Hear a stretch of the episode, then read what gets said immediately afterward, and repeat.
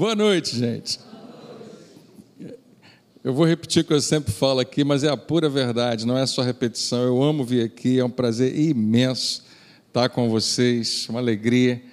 Eu estou olhando para cada um dos rostos aqui, porque eu conheço vários de vocês, outros eu quero conhecer. É um prazer imenso, uma alegria caminhar com vocês ah, em algum nível, né? A gente participa um pouquinho, a gente sente como se a igreja fosse realmente uma só e nós somos irmãos em vários níveis, e é uma alegria. Realmente eu tenho essa honra imensa de ser sobrinho da Deise, e aí tu veio e entrou para a família, tem que lembrar disso, né? E do Elinho também, que é uma pessoa que Deus colocou no meu caminho de uma maneira muito especial e, e muito do que acontece na minha vida foram algumas sementes que eu recebi do pastor Hélio. Muito mesmo, ministerialmente ah, eu percebo muito claramente, assim, de vez em quando eu tentando imitar ele, né, às vezes me perguntando o que, que Jesus faria, mas quando eu não encontro a resposta, o que, que o Elinho faria? Às vezes eu penso também. E graças a Deus por causa dessas influências na nossa vida. Quantos aqui também tem pessoas assim que influenciam você poderosamente? O seu pastor é uma delas, amém? Graças a Deus por isso. E eu queria dar aqui a vocês um. Ah, um voto, qual é a melhor palavra? Da minha palavra a vocês que eu vou voltar a ler a Bíblia de papel a partir de hoje. Tá? Me senti bastante constrangido aqui, um pouco de fora. Então, vamos ver se a gente volta agora para essa prática tão importante. Tem muito botão aqui, qualquer um posso apertar? Ó, é isso aí, ó. esse é o nosso tema hoje. O Elinho falou assim: se o André falar para vocês, tem que perdoar, não sou eu que estou falando da Bíblia que fala, né? Mas essa é uma mensagem falar sobre perdão que muita gente já ouviu mil vezes e alguns de nós têm um pouco o coração fechado. Então, tem certas coisas que a gente gosta de ouvir na igreja, tem outras que a gente preferia não ouvir, mas são importantes. Eu acho que o que eu vou falar para você hoje não é novo para você, e ao mesmo tempo talvez se encaixe nessa categoria, porque tempo, esperar para nós é frequentemente desafiador. Mas eu queria conversar com você nessa noite sobre como Deus enxerga isso. Como é que é a visão que Deus tem a respeito de como as coisas acontecem no seu tempo, na nossa vida.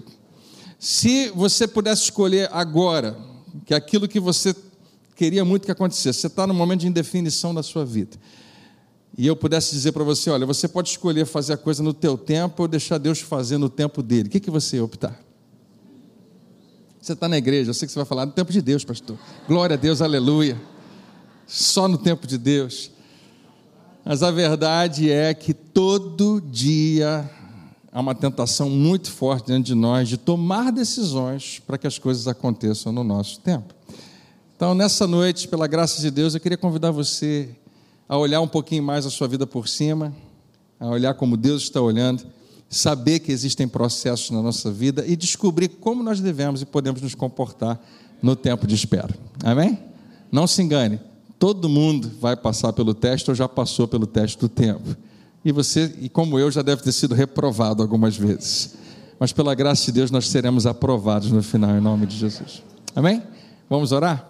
Pai, nós somos totalmente dependentes de Ti e nós queremos revelar isso com muita com o nosso coração realmente aberto nessa noite. É tão bom, Senhor, estar nesse ambiente. Nós louvamos o Teu nome com sinceridade no nosso espírito. Teu espírito tem liberdade, faz coisas tremendas que a gente ainda nem percebeu, mas já está acontecendo nesse lugar. Nós ofertamos com alegria e nesse momento nós queremos ofertar a nossa atenção e reverência à Tua palavra, à Tua voz. Nada é maior para nós e nada pode ser do que a Tua palavra que nós possamos nos render, valorizar, antes de ouvir já dizer sim, Senhor, porque é o Senhor que está falando conosco. Nada de mim, tudo de ti, recebe toda a glória em nome de Jesus. Que todos digam amém. Amém. Fala para quem está do seu lado, Deus quer falar contigo hoje. Se liga nele. Amém? Ah, eu Antigamente eu falava bastante na igreja, uma coisa que eu descobri com o tempo que ninguém gosta de fazer. Esse negócio de fala com seu irmão. Né? Raramente alguém gosta de fazer isso. Eu não vou nem perguntar quantos gostam, porque vou deixar você numa situação constrangedora. Mas de um tempo para cá eu fui melhorando, estou fazendo bem menos. Mas no final desse encontro eu queria convidar você que quiser, que você que desejar, falar algumas coisas e profetizar e abençoar quem está perto de você. Então dá uma olhada para quem está do seu lado, assim, ao, ao, seu redor, vê se só tem gente boa. Se tiver alguém chato, você ignora nesse momento. Está todo mundo bonito? Eu queria que você olhasse para essas pessoas e escolhesse sete na sua cabeça. Número bíblico. Não precisa contar, nem apontar para a pessoa, porque ninguém vai gostar de ser a sua segunda opção. Né? Só pensa e depois a gente conversa sobre isso. Mas eu queria que você, se você desejar, abençoasse alguém. Vou aproveitar e tomar logo essa água aqui. Vamos falar sobre espera, tempo de espera. E como eu disse para você, para a maioria das pessoas, não é apenas tratar esse assunto, mas viver isso em geral é muito doloroso. Ninguém gosta de esperar. Nunca ninguém gostou de esperar, seja o que for, né? Mas de um tempo para cá, a nossa sociedade evoluiu para, por causa de tecnologia e um monte de outras coisas que aconteceram, a uma sociedade absurdamente imediatista. Quase tudo a gente tem na mão rápido hoje. Antigamente você sentava com um grupo de amigos e alguém perguntava uma pergunta difícil. O que, que você acha disso, disso, aquilo outro? Foi, é, foi assim que aconteceu e, e, ninguém sabia responder. Agora todo mundo tem um negócio na mão, que é um aparelho, né, que é o smartphone, e a resposta vem imediatamente. Você resolve quase todas as questões hoje rápido. Se você está com fome, você tem hoje várias maneiras de se alimentar, não propriamente, mas pelo menos se alimenta rápido. E quase tudo na nossa vida cada vez se torna mais rápido. Por quê? Porque existe uma sede dentro de você, dentro de mim, resolutiva. Nós queremos que as coisas se resolvam. Quantos aqui, igual tem no seu celular uma lista de coisas para fazer, as coisas que você tem que fazer amanhã ou depois, depois, levanta sua mão. Algumas pessoas. Quem consegue sobreviver sem uma lista a fazer? Eu não sei como você consegue. Se eu não anotar alguma coisa, eu jamais vou me lembrar. Jamais. Eu sei que alguns de vocês são iguais a mim, mas continuam sem anotar nada. Né? Mas se não anotar, eu não vou fazer, eu vou esquecer completamente. A não ser que seja algo extremamente rotineiro na minha vida. Mas eu anoto. E a coisa que eu mais amo é cortar essas coisas. Já fiz. Já resolveu. Quem diz amém? Testificou no seu espírito agora. Só que você já percebeu que depois que você corta esse, aparece mais três coisas na sua lista? E nunca acaba. Eu sei que isso é muito fácil de perceber em mim. Eu sou extremamente resolutivo. Eu gosto de ver coisas resolvidas. Por isso que eu não sou um bom conselheiro. Estava conversando com o pastor Eli vindo para cá sobre os cinco ministérios. Né? Existem homens e mulheres que têm uma unção de Deus fantástica no ministério pastoral de atender as pessoas, sentar com elas, ouvi-las e, e, graças a Deus por essas pessoas, alguns são, outros não são. Eu percebi na minha vida que eu não sou, eu sou outras coisas. Talvez eu seja até bom em algumas outras. Em algum nível eu posso acolher pessoas e posso ajudá-las, mas não é tanto a minha praia. Eu, eu faço mais isso, eu ensino no púlpito, tem outras questões, mas eu já me vi, eu já cheguei a essa conclusão de que eu não sou bom, justamente por isso, porque eu quero resolver. Então a pessoa senta comigo e ela começa a falar. E eu peço perdão a todos vocês, mas eu estou abrindo meu coração. Em um minuto que a pessoa está falando, eu estou pensando, ela não precisa falar mais, eu já sei como resolver isso. Não precise ir muito além. Porque eu sou educado, eu não vou falar agora, mas eu já estou com a resposta prontinha. Faz isso e está resolvido. E um bom conselheiro jamais vai fazer isso. Um bom conselheiro vai ouvir e vai continuar ouvindo. Aliás, isso é uma chave espiritual para qualquer relacionamento. É bom quando você faz isso. Aliás, Tiago já falava que a gente deve ser pronto para. Então você já viu que eu estou em pecado. Né? E demorado para falar. Mas eu já me vi várias vezes querendo resolver o problema de alguém. E depois que eu falava alguma coisa para aquela pessoa, ela ouvia e falava: é verdade, pastor depois que eu trazia a solução para ela, ela continuava falando, eu pensei, meu Deus, não tem nada a ver o que eu falei para ela. Nunca eu deveria ter dado essa sugestão. Era só eu continuar ouvindo que a gente ia chegar no outro lugar. mas é a vontade de resolver. Um bom conselheiro ouve, ouve, ouve, e quando é a vez dele de falar, ele faz uma pergunta, para ouvir mais ainda.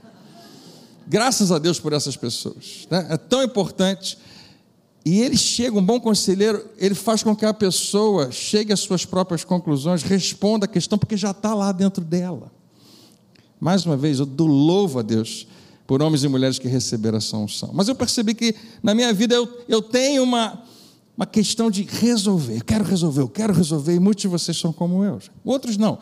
Talvez na sua própria personalidade você tenha traços diferentes que faz você ser um pouquinho melhor nesse aspecto. Um pouco mais paciente, um pouco mais tranquilo, um pouco mais contemplativo, observador, antes de tomar decisões.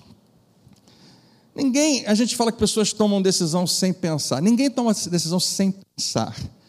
Muitos tomam decisões sem pensar o suficiente, sem realmente ponderar sobre aquilo. E em geral, sempre dá errado. A maioria das pessoas que eu conheço que tomaram decisões precipitadas, aliás, a Bíblia fala sobre isso, acabaram errando, porque tomaram uma decisão para resolver um problema. Quero resolver agora. Eu queria falar um pouquinho disso com você nessa oportunidade. Mas deixa eu fazer uma pesquisa. Nesse momento na sua vida, existe alguma indefinição? Existe algo que você está. Quem aqui está esperando alguma coisa? Levanta alto a sua mão. Está esperando que algo. Nossa. Levanta mais alto e olha ao redor, por favor. Você não está sozinho, né? Você está esperando uma, uma resolução, você está esperando uma definição, você está esperando uma resposta, você está esperando uma decisão judicial. Sinto muito, a justiça que é rapidinha né, no nosso país, demora, beça. Né? Nós vivemos dias de imediatismo e a nossa tentação frequentemente é resolver questões porque, mais uma vez, nós temos pressa. Você já para pensar?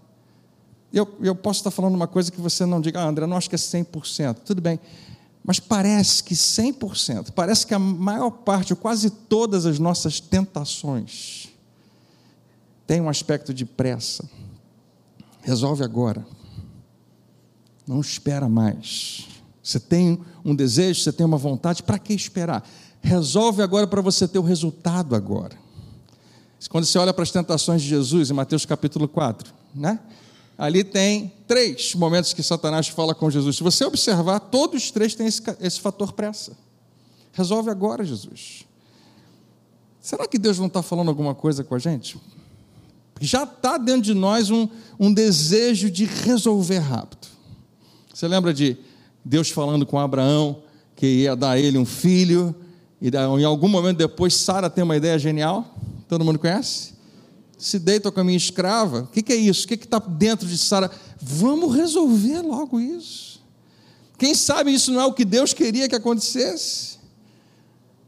E eu e você conhecemos pessoas, e talvez você seja uma dessas pessoas que, porque preferiu decidir algo, não soube esperar um tempo de Deus, marcou a sua vida, às vezes, para sempre. E outras pessoas sofrem, e você também, porque nós somos pessoas apressadas. E apesar do mundo que nós vivemos ser um mundo que cada vez mais é imediatista, eu queria te falar que Deus não mudou. Deus estabeleceu estações. Deus estabeleceu processos. Nos últimos anos, desde que eu me tornei pastor de igreja, antes eu era pastor de jovens, era tão mais fácil. Os jovens tinham problemas diferentes. Quando eu me tornei pastor de uma igreja, descobri a quantidade de questões que as pessoas carregavam na sua vida, especialmente lá em Jacarepaguá, quando eu me tornei o pastor da igreja, que eu vi acontecer uma coisa que eu nunca tinha visto. Todo mundo tinha problema familiar. Todo mundo é exagero. Muita gente veio falar comigo sobre questões familiares, questão de casamento, questão de filho, questão... que são problemas normais que acontecem com todo mundo, mas eu não tinha experimentado aquilo ainda. E demorou um tempo para eu descobrir uma coisa: não dá para resolver nenhum desses problemas rápido, porque ninguém criou aquele problema rápido. O problema veio como um resultado, como reflexo de todo um processo de muitas sementes que foram plantadas. Então, para sair dele, não pense que vai ser amanhã, a gente tem que trabalhar em cima. A gente vai fazer bastante coisa. Você tem que se esforçar, tem que esperar, tem que ter paciência, mas se você souber, e eu vou usar um palavrão aqui agora, esperar. se você souber, você vai colher um fruto maravilhoso. Diga comigo, no reino de Deus, tudo é plantar, esperar. Não, não, não, ficou sem graça. Vamos de novo. No reino de Deus, tudo é plantar, esperar e colher. Olha para a palavra de Deus, você vai ver esse tempo todo. No reino de Deus é assim. Então agora vem a minha segunda pergunta para você. Todo mundo aqui está no momento de espera. Quem aqui adora esperar? Nenhuma mãozinha levantar. Como eu estava dizendo, você está comprovando que está na nossa natureza uma dificuldade muito grande nessa questão. E ainda assim, a palavra de Deus diz que os que esperam no Senhor,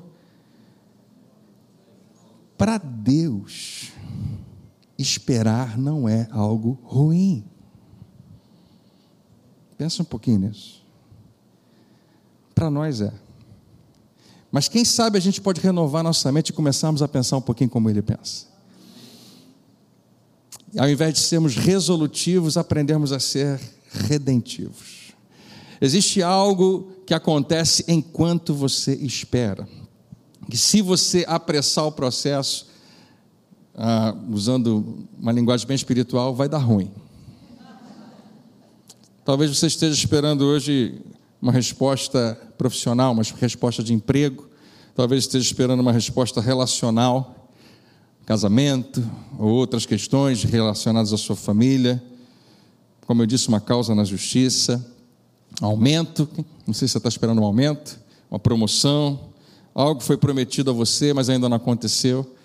Mas a verdade é que é, é, é, quase improvável que alguém esteja numa fase da vida onde está tudo resolvido. Sempre tem uma indefinição. Às vezes você está esperando um filho. Tem alguém aqui esperando um filho? Alguma grávida? Levanta assim. Uh, que legal. Alguém levantou lá também ou está só sonhando ainda com ele? Né? A grávida é o melhor exemplo de todos para tratar desse assunto. Por que, que, é, que, que é uma gravidez? Gravidez é um ótimo exemplo de Hebreus capítulo 11 é a certeza de algo que se espera. Vai acontecer? Vai. É só uma questão de tempo. E é tão importante a gente perceber que Deus, Ele sabe que aqueles nove meses são muito importantes. A ponto de que, se você quiser ter o filho com três meses, o que, que vai acontecer? Você vai abortar. E o plano que era bom, que era perfeito, que era maravilhoso, não vai acontecer, porque eu quis resolver mais cedo. Mas Deus sabe que o processo é muito importante. E cada personagem bíblico ilustra isso perfeitamente. Ninguém foi usado por Deus na, na instantaneidade. Não, nenhum deles foi instantâneo. Seja o que for, tem coisas que a gente tem uma, uma expectativa boa, a gente tem que esperar, mas a gente gosta de esperar, mas são raras. Por exemplo, a gente está em janeiro, quem está com férias planejadas aí, diga amém. É bom, não é? Você já sabe o que você vai fazer, já arrumou tudo bonitinho, já fez a programação, passar cinco dias ali em Guabinha, vai ser muito bom. Mas tem algumas esperas que são tão dolorosas. Algumas pessoas com as quais eu conversei acabaram de viver uma crise profunda. Perderam alguém, perderam um casamento, perderam o emprego, estão num momento de indefinição, estão esperando. Estão esperando o quê? Estão esperando uma tempestade passar. Mas todo mundo que está aqui, porque eu só estou vendo adultos, todo mundo aqui já passou por isso. Todo mundo aqui já teve que esperar alguma coisa. Você com certeza já teve algumas crises, alguns problemas, algumas coisas graves na sua vida que passaram. Passou, teve o seu tempo, mas aconteceu e terminou. Houve um tempo de espera, mas esse tempo passou. Graças a Deus. Né? Você já parou para pensar nas coisas que já aconteceram? E é bom lembrar o que, que Deus já fez na sua vida. Como Ele já te livrou de tanta coisa. Como Ele já fez com que um tempo de deserto acabasse na sua vida. Maravilhoso. Todo mundo tem uma história para contar. E eu gosto de ilustrar isso da seguinte maneira. Na experiência que eu e você temos com uma ferida física normal. Quer ver mais uma pergunta de pesquisa? e eu acho que quase todo mundo vai levantar a mão. Quem aqui tem no seu corpo uma ou mais cicatrizes? Bastante gente. Vocês tiveram infância, glória a Deus. Né?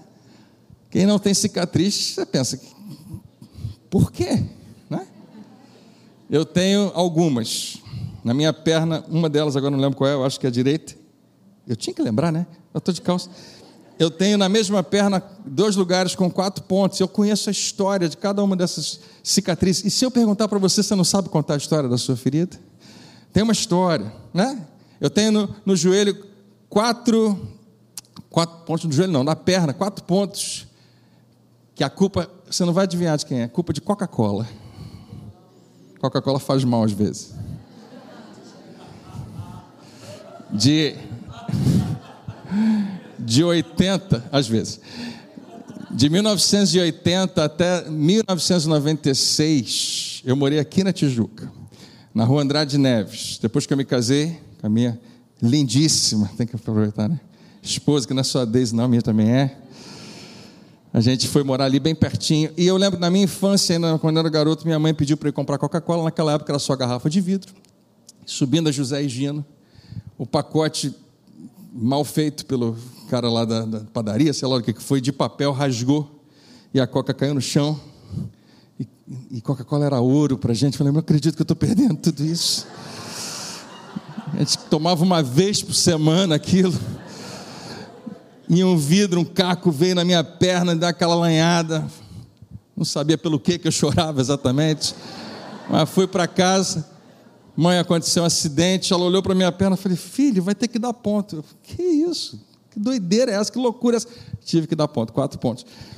Outra vez, mais cedo, eu acho, mais novo, os primeiros pontos que eu levei foi uma queda de bicicleta num sítio do meu primo, do meu tio, a, que eu morria de medo de cachorro. A minha infância inteira eu tinha medo de cachorro, sonhava, pesadelo toda noite com cachorro. Alguém diz amém? Sou só eu. Né? E era o tempo todo isso. Um cachorro resolveu perseguir a gente andando de bicicleta, estrada de chão. E por que, que cachorro persegue bicicleta ou, ou carro? Ninguém sabe explicar. Eu lembro de uma história que me contaram, uma história dentro da história, que a, um cachorro vinha correndo sempre do lado de um carro, assim, como se quisesse fazer alguma coisa, e é um carro. O cachorro não ia fazer nada. Um dia o cara resolveu fazer um negócio, e uma das, dos parafusos que, que segurava a roda, ele, ele prendeu um pano. E o cachorro, enquanto o carro estava andando em alta velocidade, conseguiu morder aquele pano. E a única coisa que você ouve depois fez. Nenhum animal morreu nessa história, mas o cachorro aprendeu uma lição ali. Não faz sentido nenhum perseguir um carro. Aquele cachorro, o outro lá estava perseguindo a minha bicicleta e eu, com medo, derrapei, caí, a bicicleta em algum lugar feriu. Minha... Eu lembro de cada uma das histórias. Eu lembro de uma que ficou aqui que eu não levei ponto, mas a cicatriz está lá. Subi em cima de uma porta do meu prédio, uma porta de metal, porque eu joguei sem querer cair um imã. Eu estava brincando com ele. E um amigo, também não era bom amigo, mas ele me levantou e ele me deixou cair depois que eu já tinha pego o imã e rasguei na maçaneta da porta. Eu fiz você sentir uma dorzinha agora comigo, obrigado. E aí não precisou levar ponto, mas a cicatriz está lá. E cada cicatriz que você tem, você conta a história. E não é legal saber que, embora um dia isso foi uma ferida, Hoje você carrega com você não apenas a história de uma ferida, porque tudo isso que eu tenho no corpo agora é só história. Não dói mais.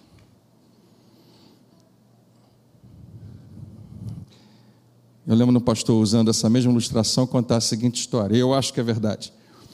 Que uma criança também teve uma ferida profunda, não deu ponto, botou um curativo, a mãe lá, mas parece que não precisava levar ponto, mas a ferida estava meio funda. E Todo mundo que chegava na casa para visitar a mãe, a família e a criança, ela fazia um beicinho quando chegava. Mostrava aqui o braço enfaixado. E a pessoa falava: Ô oh, querido, que triste, você se machucou. Ele machucou, arrancava o curativo, abria, mostrava assim: Olha aqui.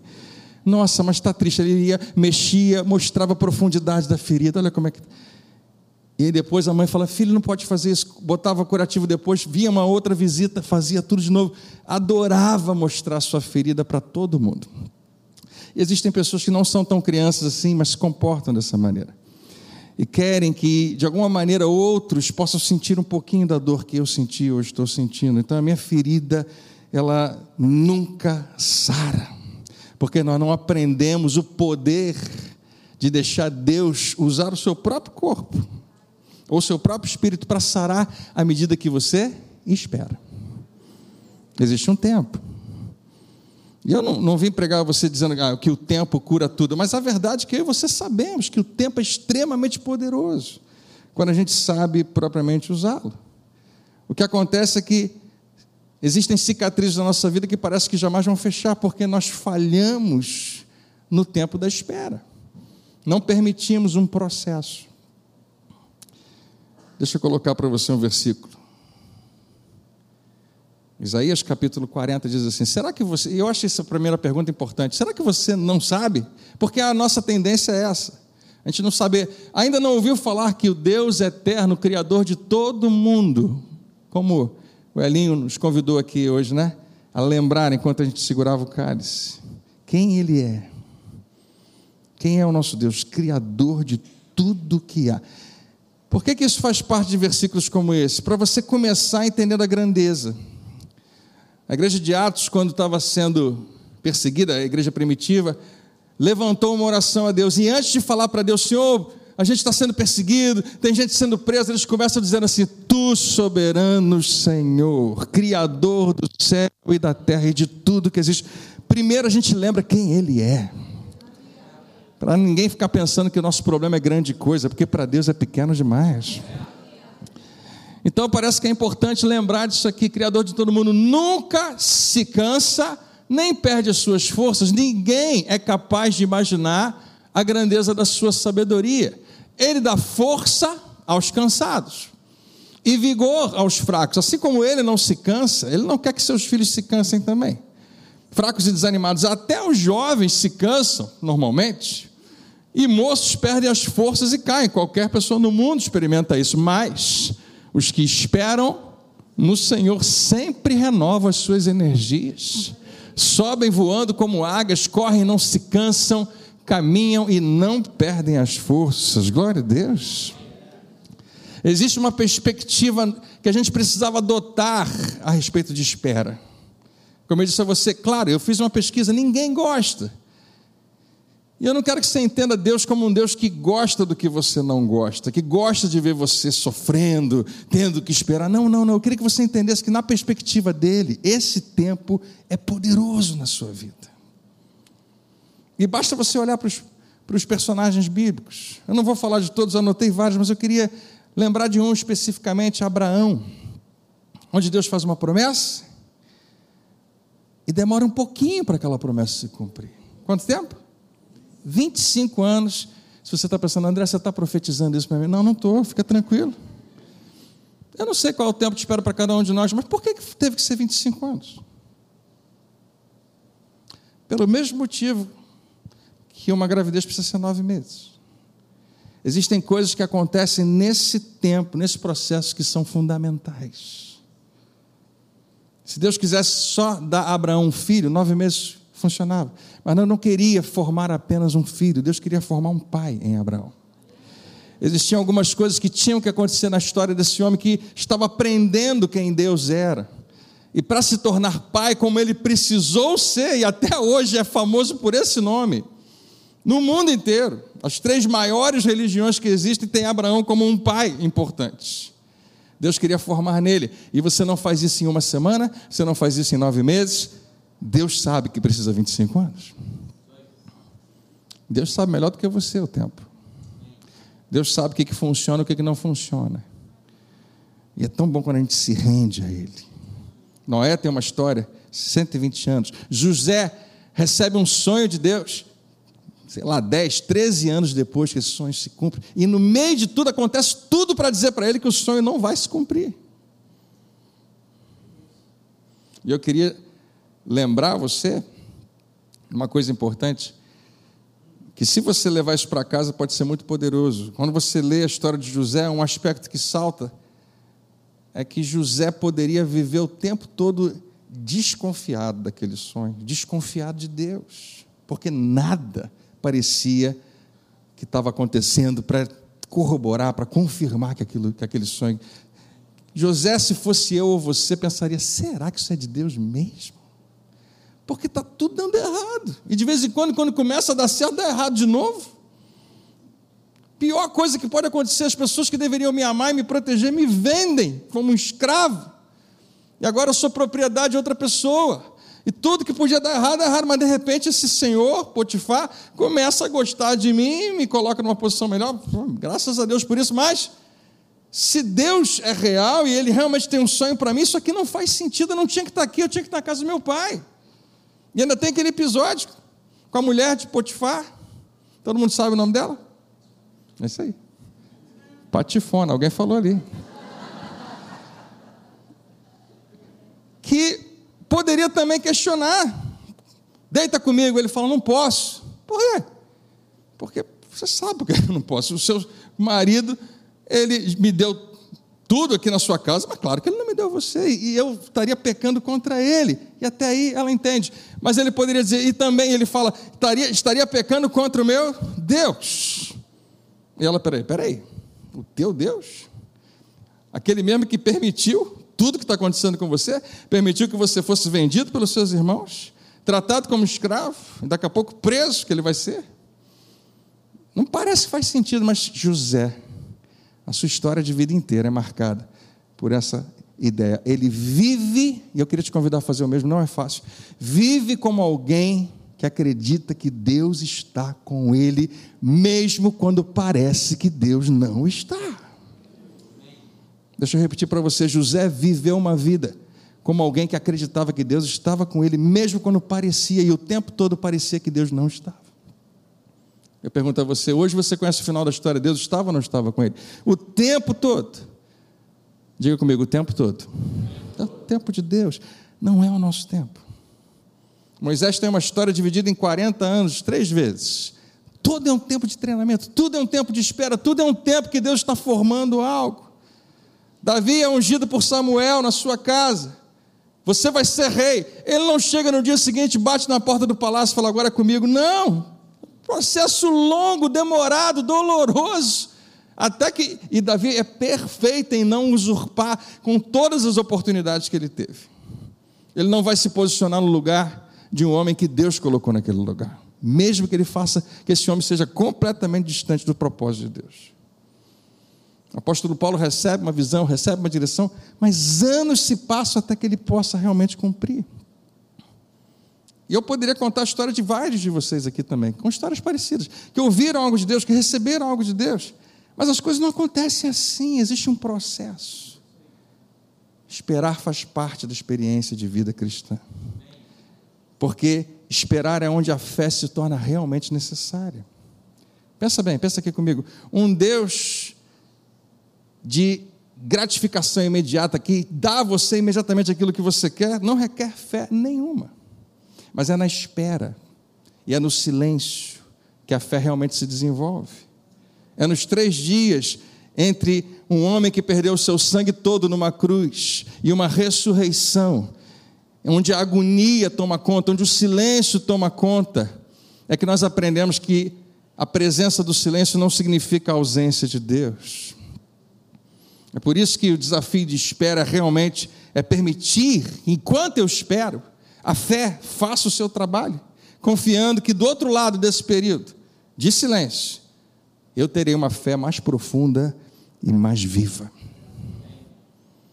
Eu fui dar uma olhada nessa expressão esperar no hebraico, uma das traduções no hebraico, que a gente, em português tem um monte de coisa que a gente pode botar aqui, significa entrelaçado. Esperar significa estar igual uma corda, com vários fios, entrelaçado. E um pastor sugeriu que é como se fosse estar amarrado a outra pessoa. Quem aqui já brincou alguma gincana daquela da corrida de três pernas? Né? Quando alguém amarra uma perna de você na da outra pessoa e agora você tem que sincronizar o teu tempo com ela. Quando você espera em Deus, você está amarrado nele.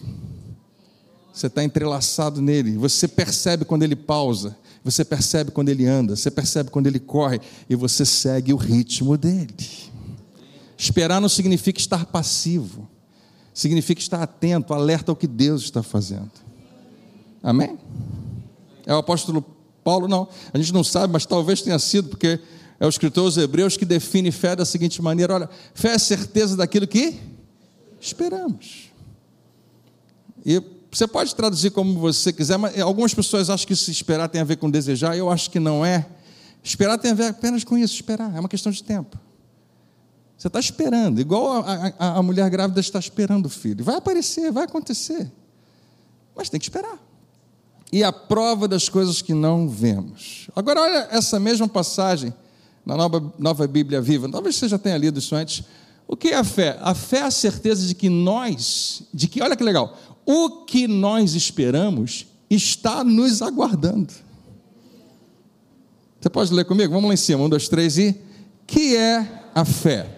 A fé é a certeza de que o que nós esperamos está nos aguardando. E a prova de que existem coisas que não podemos ver adiante de nós. Fé significa que daqui a pouco você vai ver, você vai esbarrar com aquilo que você está esperando, porque aquilo está aguardando você. Eu queria convidar você nessa noite a absorver a visão que Deus tem. Deus está olhando a sua vida por cima, Ele sabe o processo. É, eu, eu, sempre lembro dessa, dessa ideia. Antigamente, quando não tinha GPS, quando você não, não tinha como saber exatamente o melhor caminho, Ainda existe, existe até hoje, você está num trânsito, e tem coisa pior, quando eu, quando eu penso em indefinição, eu penso no trânsito. Você parado no trânsito, tudo parado e tem um caminhão bem alto na sua frente.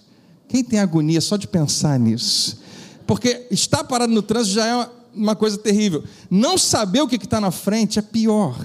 Eu não sei. Né? Isso aqui, esse carro é muito alto. Né? E você não consegue.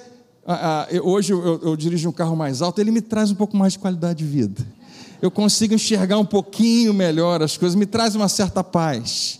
Mas antigamente não, eu tinha um Corsa, bem pequenininho, né? e ele ficava atrás no caminhão, e aí eu tinha que ligar o rádio, e Deus me salvava através de um homem chamado repórter aéreo, não sei se você lembra disso. Esse cara, ele estava num helicóptero lá em cima, vendo tudo por cima. Eu estou aqui, vendo nada. Ele está vendo por cima e ele poderia me dizer: olha, você vai enfrentar mais até o ponto tal que houve um problema ali no entrocamento, um acidente, seja o que for, uma blitz. Depois que você passar, você vai seguir livre. Uh, legal. Agora eu sei. Nós temos uma sede de saber as coisas. O Espírito Santo em você, ele, ele quer que você saiba, filho, mesmo sem saber, eu estou vendo tudo por cima. Eu sei o final desde o início. Eu sei que você tem que passar por esse processo, mas não faz nenhuma curva, fica firme aqui, porque daqui a pouco vai passar. Talvez Deus tenha me chamado aqui para falar para alguns de vocês: vai passar, daqui a pouco vai passar. Eu queria que você recebesse em nome de Jesus. Eu queria terminar só convidando você a uma postura em relação ao tempo de espera. Quase todo mundo levantou a mão. E eu queria muito te dizer: a tua resposta está chegando, amanhã, não sei. Não sei quanto tempo você vai esperar. Se é mais um dia, um ano, 25? Não, não sei. Nós queremos definição, mas deixa eu te falar: Deus ele trabalha no meio disso tudo. Você conhece o versículo? Não é tão conhecido assim, mas ele diz assim: em todas essas coisas, porém, somos. Ah, ele, pensando bem, bem conhecido. Em todas essas coisas, porém, somos mais que Você crê nesse versículo? Você sabia que tem uma palavra nele que frequentemente você ignora? É a primeira palavra. Em. Não é antes nem depois, é no meio. É enquanto você está ali, você já é mais que vencedor. Nós nós temos essa garantia de que enquanto a coisa está entre o plantio, entre a, o plantio e a colheita, nessa grande espera que está no meio, nós já somos mais que vencedores. Nós podemos ter uma postura de vencedor. Deus sabe que se você souber esperar e não quiser adiantar o processo, não tomar decisões precipitadas, meu Deus, se eu fosse citar para você a quantidade de vezes que eu decidi por conta própria, porque eu tive pressa, não era um livro que eu escrevi, eu escrevi uma coleção, vários volumes. Eu acho que você também. Nós precisamos saber que se Deus tem um plano e um propósito para a nossa vida, vai se cumprir. O pastor Eli sempre citava esse versículo, eu gosto dele. Isaías, quando te desviares para a esquerda ou para a direita, ouvirás uma voz atrás de ti dizendo: Esse é o caminho, andai por ele. O Espírito Santo não vai deixar de falar com você. Em algum nível você vai saber de você, eu tenho que ter paciência, eu preciso saber esperar. Mas antes de você voltar para casa, eu queria te convidar a pensar em alguns. Ah, esse versículo é tão bom, é tão importante. O Deus de toda graça, que o chamou para a sua glória eterna em Cristo Jesus, depois de terem sofrido por pouco tempo, existe um tempo, os restaurará, os confirmará, os fortalecerá e os porá sobre firmes alicerces. Quanta coisa boa! para quem sabe esperar, para quem se comporta propriamente. Algum tempo atrás, Deus me deu essa inspiração e eu pensei em alguns lembretes que, se você colocar no seu coração, e eu acredito que se você fizer isso diariamente, pode fortalecer você enquanto você espera. E aqui vão eles. Primeiro lembrete que eu queria que você guardasse: você é amado por Deus sempre. No meio do que você está vivendo agora, você não pode esquecer disso. Você não pode esquecer. Alguns dias atrás, eu tive uma tarde muito legal com a minha família, eu e a Rafa, Davi e Rebeca, antes de fechar o ano, né? Antes de terminar o ano, nós sentamos nós quatro. Eu tenho dois filhos já mais jovens, Davi está com 23, Rebeca está com 19. E a Rafa teve uma ideia muito legal da gente conversar um pouco sobre expectativas, sobre planos, sobre ideias o que, que a gente queria para 24, do que, que a gente era grato. E minha filha falou: Olha, eu tenho aprendido e tenho guardado no meu coração de que aconteça o que acontecer, Deus me ama. E quando ela falou isso, fiquei super orgulhoso como pai. Fiquei mexido por dentro. E no final eu falei para ela: Filha, e eu falei para o meu filho também: Se vocês simplesmente guardarem isso, eu acredito nisso de todo o meu coração, tá? Eu falo para você como eu acho que Deus poderia falar para você, filho, filha, se você realmente crer e confiar de que Deus te ama de modo incondicional e eterno, você se torna invencível. Eu tenho isso muito firmado dentro de mim. Eu tenho repetido bastante essa frase. Eu creio que a maior, maior revelação que Deus quer que a gente tenha é essa. Qualquer outra coisa vem depois. Essa é a primeira de todas. Se você guardar isso no seu espírito, e eu continuei falando para ela, como pai e mãe, eu falei: eu e sua mãe queremos que vocês saibam que nós queremos fortalecer essa ideia. E quem sabe nós podemos ser instrumentos de Deus para revelar isso na vida de vocês. Porque nós decidimos também que aconteça o que acontecer, filha, nós vamos amar você para sempre. Não importa. E qualquer um que tem filho sabe do que eu estou falando. Seu filho pode fazer um monte de coisa que você não aprova, mas o seu amor nunca sai do lugar. Está sempre lá na mesma posição. Por que, que a gente, e eu, eu sou mais um, tá? Por que, que a gente tem dificuldade? Eu prego todo mundo, todo domingo, Deus ama você e Ele ama você incondicionalmente. Nós falamos isso aqui hoje. Você já é dele. Por que, que eu tenho dificuldade às vezes de acreditar? Porque eu olho para mim mesmo no espelho e nem sempre gosto do que eu estou vendo.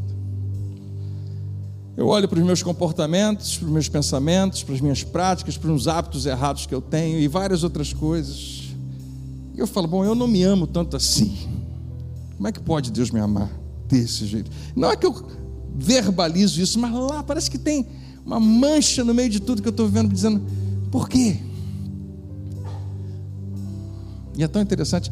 Imagina por um segundo que Deus me desse agora um dom, que não é um dom de discernimento, não, é um dom de previsão de futuro.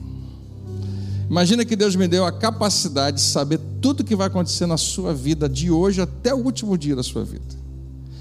E eu soubesse tudo que você vai fazer de certo, e eu soubesse tudo que você vai fazer de errado.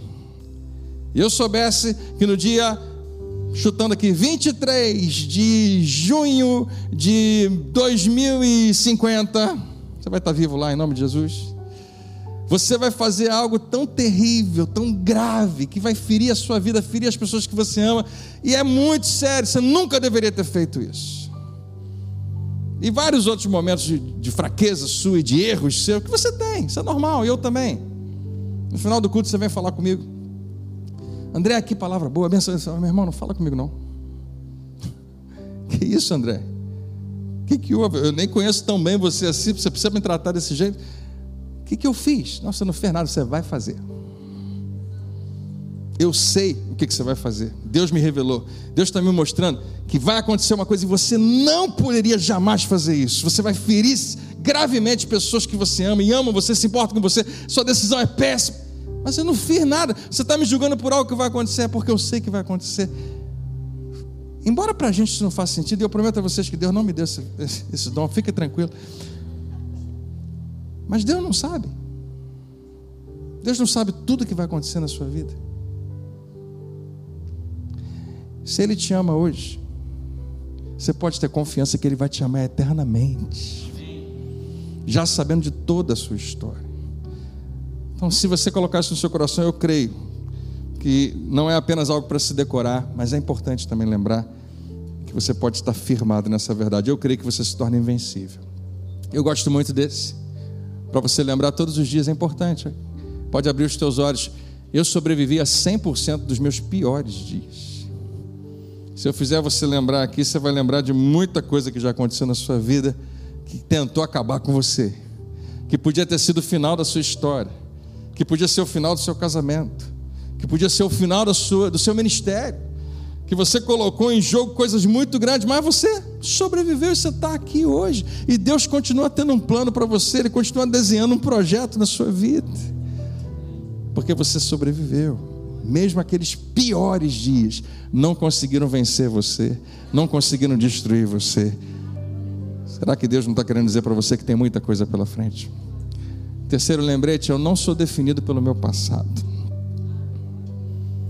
E isso serve para alguns ou para muitos de nós. Para alguns, talvez nem tanto.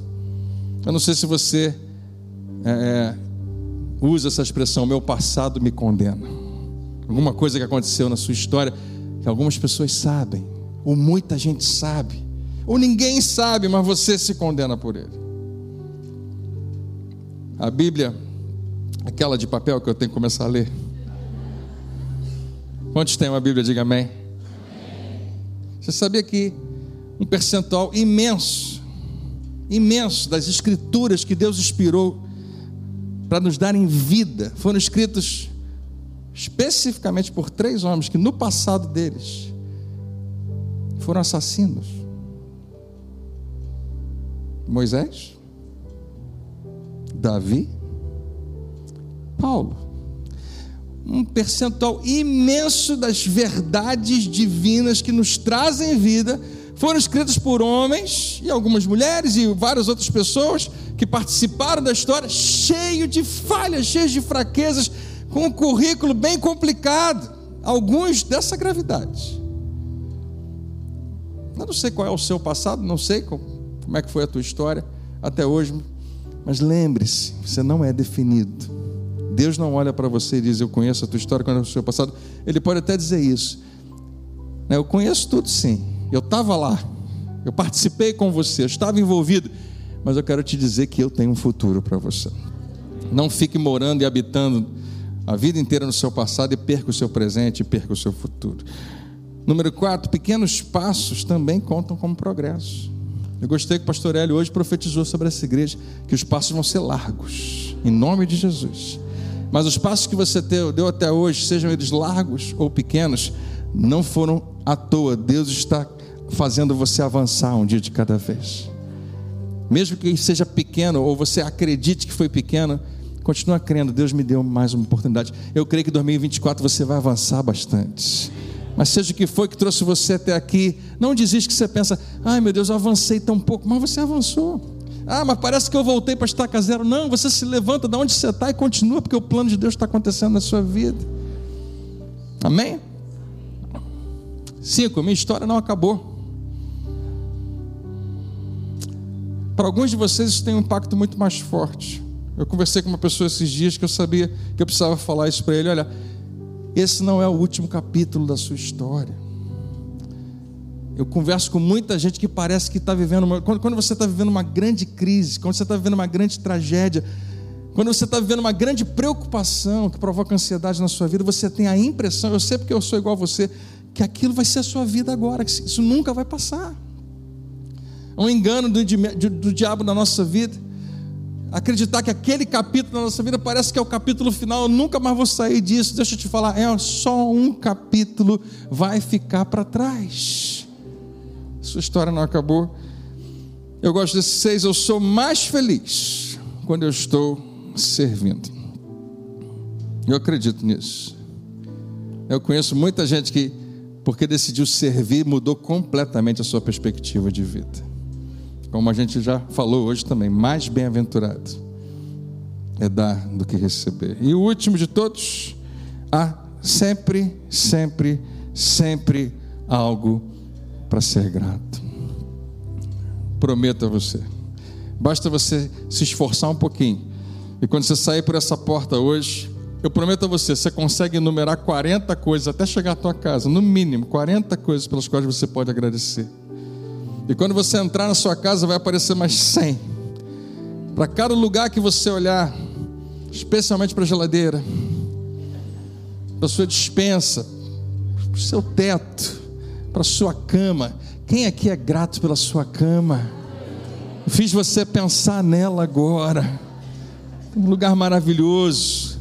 Né? Eu amo. E várias vezes, qualquer lugar que você olhar para sua casa, você pode dizer, Senhor, muito obrigado. As pessoas que Deus tem colocado perto de você são motivos de gratidão. Eu tenho certeza que, ah, ah, se não todos, quase todos estão do seu lado agora, você pode agradecer a Deus por ele. Outros não, eu sei, são mais difíceis, mas a grande maioria.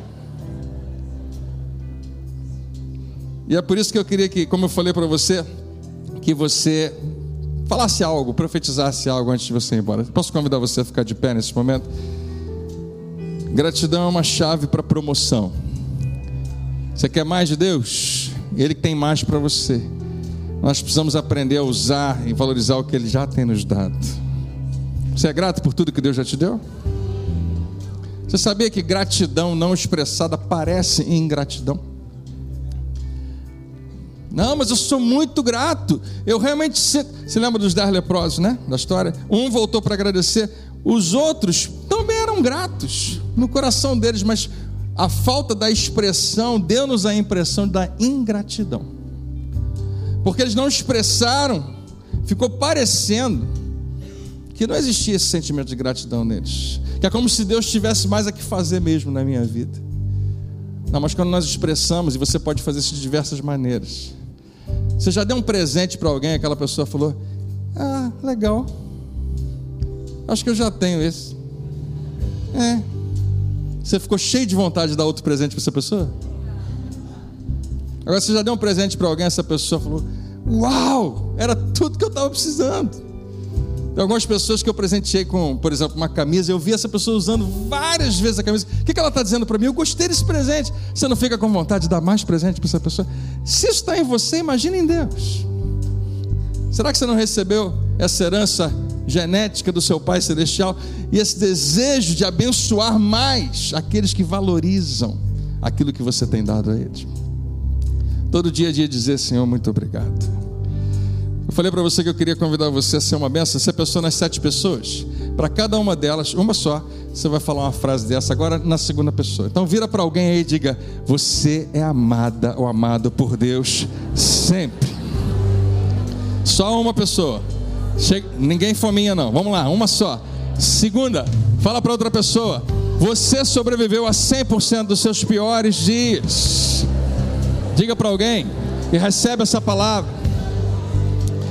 Fala para outra pessoa, você não é definido pelo teu passado. Não é.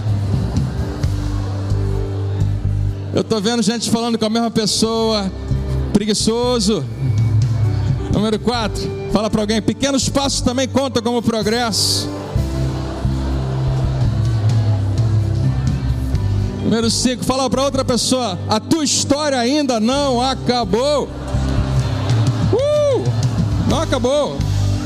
Fala para outra. Você é mais feliz quando está servindo. Eu, eu creio nisso.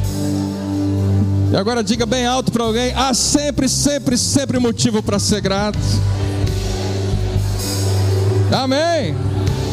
Glória a Deus.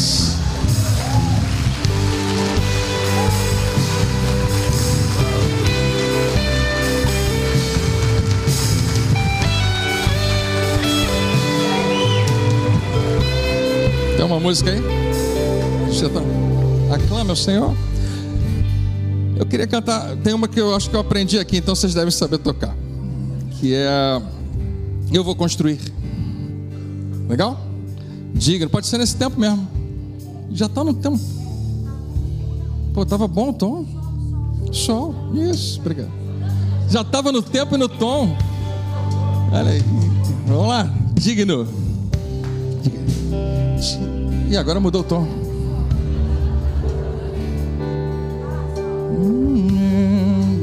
Digno dessa canção, só tu é Senhor.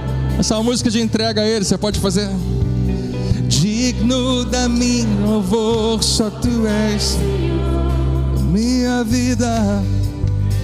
Digno da minha vida, tu és Senhor, sou teu. Yeah. Nome que é sobre todo sobre todos é o teu Jesus. Tu és a fonte, fonte da salvação, só tu és Jesus.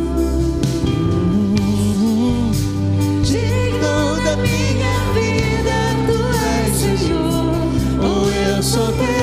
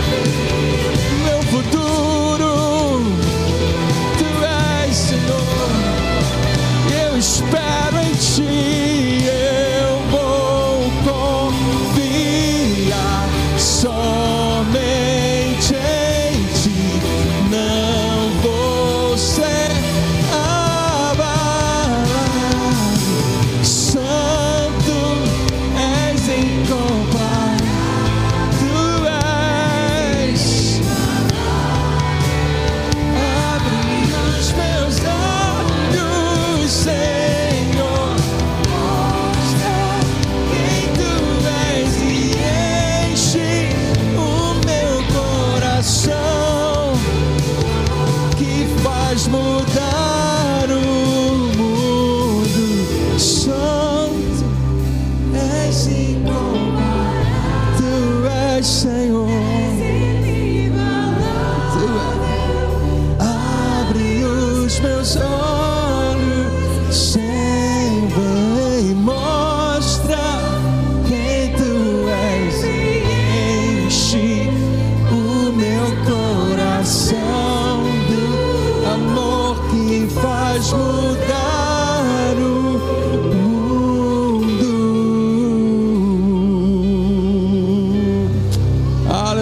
Toda a glória a Ti, Senhor, para sempre. Amém. Tu és santo, santo. entronizado nos louvores, Jesus. Posso orar por você? Pai, em nome de Jesus. O Senhor nos fez, o Senhor é o nosso Criador, o Senhor nos comprou com sangue precioso, nós somos teus. O Senhor nos conhece, sabe a nossa estrutura. E na nossa humanidade nós temos dificuldades com as indefinições. Nós precisamos aprender a esperar, a saber como esperar, a entender processo, a entender o tempo das coisas. Senhor, eu oro para que aqui na Academia da Fé, homens e mulheres maduros possam repensar, meu Pai, e não tomarem decisões sem a direção do Teu Espírito, sem conseguirem pesar propriamente, com base na Tua sabedoria, para que a gente não precise abortar um plano tão perfeito que o Senhor tem para nós. Nós estamos começando esse ano, que esse ano, meu Pai, seja cheio de bênçãos mas nós vamos declarar que a nossa confiança, a nossa esperança está firmada em Ti, Senhor, em nenhum outro lugar. Abre os olhos do nosso coração para percebermos o tamanho do que o Senhor já nos deu. E ao invés de decidirmos por uma gratificação imediata, possamos esperar o melhor que Deus tem para nós. Eu oro para que as pessoas estavam prestes a tomar decisões nesses dias, que Teu Espírito nos ajude a ponderar e tomar próprias decisões apropriadas e adequadas segundo a Tua vontade. Obrigado. Enquanto nós esperamos, o Senhor está conosco. Os que esperam no Senhor são renovados. E é isso que eu creio que está acontecendo. Nós te louvamos, te agradecemos em nome de Jesus. Amém. Eu vi que vocês, amém a Ele, toda a glória. Se você vai aplaudir, dê o seu melhor. Amém. Glória a Deus. Eu vi que vocês tiraram fotos do, dos slides aqui com os lembretes. Mas é, é, se você quiser, eu fiz esse esse negócio, como é que chama? Papel de parede do celular igual o meu aqui, tá vendo? Se você quiser nesse QR Code, o meu querido amigo Dirceu conseguiu fazer que esses arquivos estivessem à sua disposição, tá? Tem as sete lembretes. Quem sabe você vai ser lembrado melhor, né? Todo dia que você olhar para o seu celular aí, para alguns deles. É bom, serve aqui. Eu gosto muito dessa frase. Isso aí.